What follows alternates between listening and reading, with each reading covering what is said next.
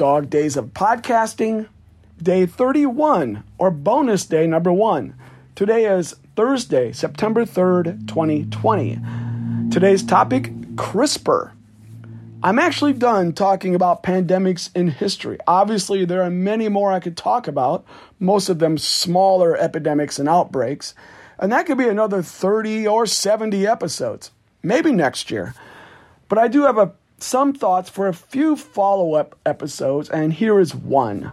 In episode 10, we talked about retroviruses and how the retrovirus AAV, adeno associated virus, is used in gene therapy. By the way, HIV is a retrovirus. That's episode 22. In episode 10, I described the example of young Connor Curran, who has Duchenne's muscular dystrophy, and how gene therapy helped him replace his defective dystrophin gene.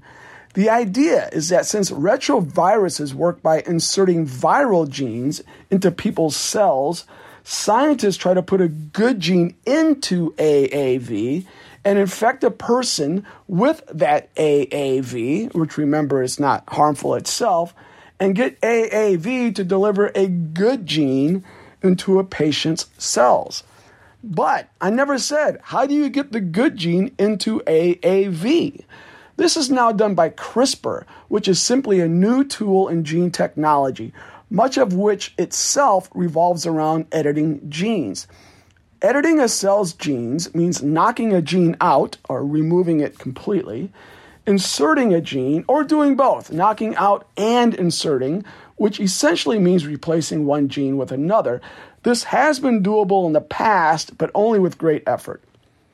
CRISPR is an acronym for Clustered Regularly Interspaced Short Palindromic Repeats which describes special DNA sequences in some bacteria that give rise to this new technique. CRISPR genome engineering technology enables scientists to easily and precisely edit the DNA of any genome. CRISPR itself was discovered by Francisco Mojica in Spain in the 90s. However, CRISPR technology was developed around 2012 by Jennifer Doudna at UC Berkeley, as well as Emmanuelle Charpentier, if I say that right, now at the, now at the Max Planck Institute for Infection Biology in Berlin, and Feng Zhang of MIT, who, by the way, went to high school in my home state of Iowa, in Des Moines.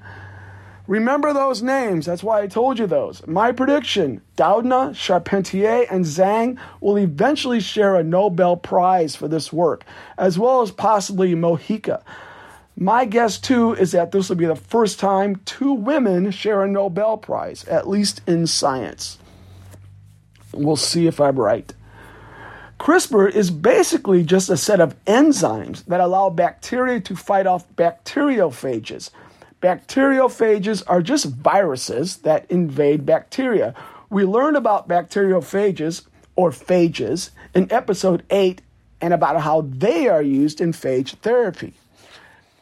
Anyway, one way bacteria fight off phages is to use its built in CRISPR system to chop out a piece of phage DNA and insert it into its own DNA. Then the next time that phage comes around, the bacterium recognizes it and uses CRISPR to chop up the phage, the viral virus DNA to destroy it. What I just said is probably not 100% correct. It, I'm sure I just op- oversimplified. I find the details confusing. The point is, Doudna and others have modified CRISPR to be able to edit cells of their choice, to chop up or remove bad genes and or to insert good genes. Here's a little description trying to repeat kind of what I just said in a different way. CRISPR is a modified bacterial defense system. When bacteriophages attack a bacterium, they do so by injecting their DNA into the bacterium. This bacteriophage DNA, once inside the cell, can reprogram the invaded bacterial cell and coax it into making more bacteriophages. Bacteria, being the resilient buggers that they are, have developed ingenious methods to fend off bacteriophages. One of these methods is CRISPR.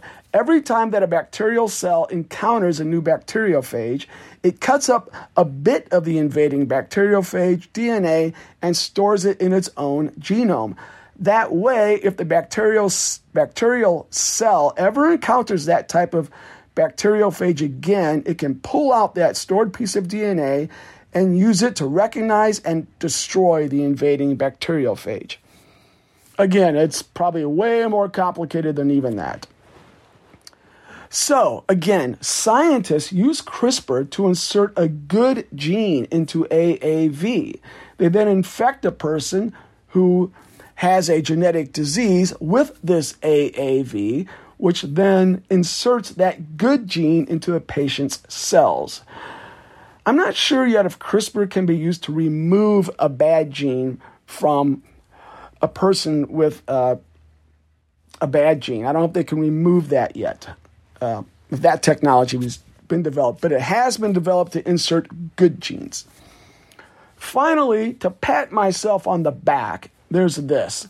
I talked about this AAV retrovirus in episode 10 on August 13th. Amazingly, that exact same day, I was later listening to the, to Smithsonian Magazine's Science Talk podcast, good podcast, Science Talk. And in this, uh, author Mark Alpert was interviewed by Steve Mirsky about his latest sci fi thriller called The Coming Storm. Again, this came out after I recorded my show, so I stole nothing from them. In this interview, you see how what I've talked about plays out in the mind of a sci fi author and how he used AAV and CRISPR in his book. In a couple of excerpts I'm about to play for you. Here's the first ex- excerpt. Note the Chinese researcher incident he speaks of is true.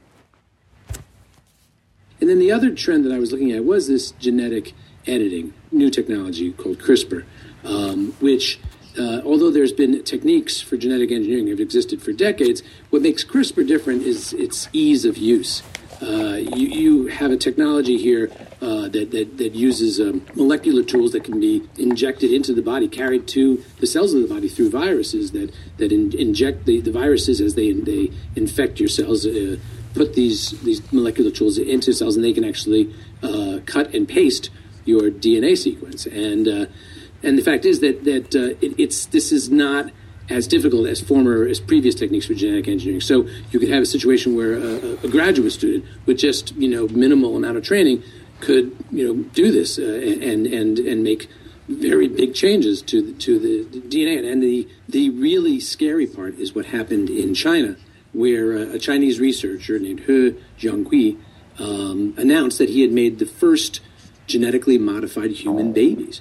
He'd actually uh, taken the embryos and uh, uh, change their, their DNA sequences in order to um, prevent them from being infected by HIV. By the way, that Chinese researcher has been severely criticized, and I haven't heard very recently, but I wouldn't be surprised if he lost his position and everything. Been very much uh, criticized for doing this genetic engineering on these babies, for being kind of a lone wolf. It was there's no official agreement, but everyone kind of has unofficially agreed let's not uh, experiment on humans yet with this technology. Uh, and you know we just don't know exactly how safe it is. So uh, it's really a, a, stupid move on his part, from what I can tell. And also uh, to try to s- save someone from being infected by HIV. At this point, people should be educated enough in a place like China to know how to avoid being infected. So it wasn't even the best thing to work on. Anyway, uh, Mark Alpert, in his book, a part of what's in his book is the creation of a super army built by genetic engineering. And he mentions in this next excerpt kind of where he got this idea. Why am I not hearing anything? Well, the, the idea there is that CRISPR, in, in addition to changing uh, an embryo, you could actually inject the change, inject this these CRISPR molecular tools inside uh, an adult uh, in the form of a virus, usually an adenovirus, and um, and this virus, it, instead of making you sick, it actually the, the as the virus invades the cell, it releases these molecular tools, which then start changing, you know, the DNA in, in the cell's nucleus. And and right now, and this this stuff it sounds like science fiction, but it's it's actually in clinical trials.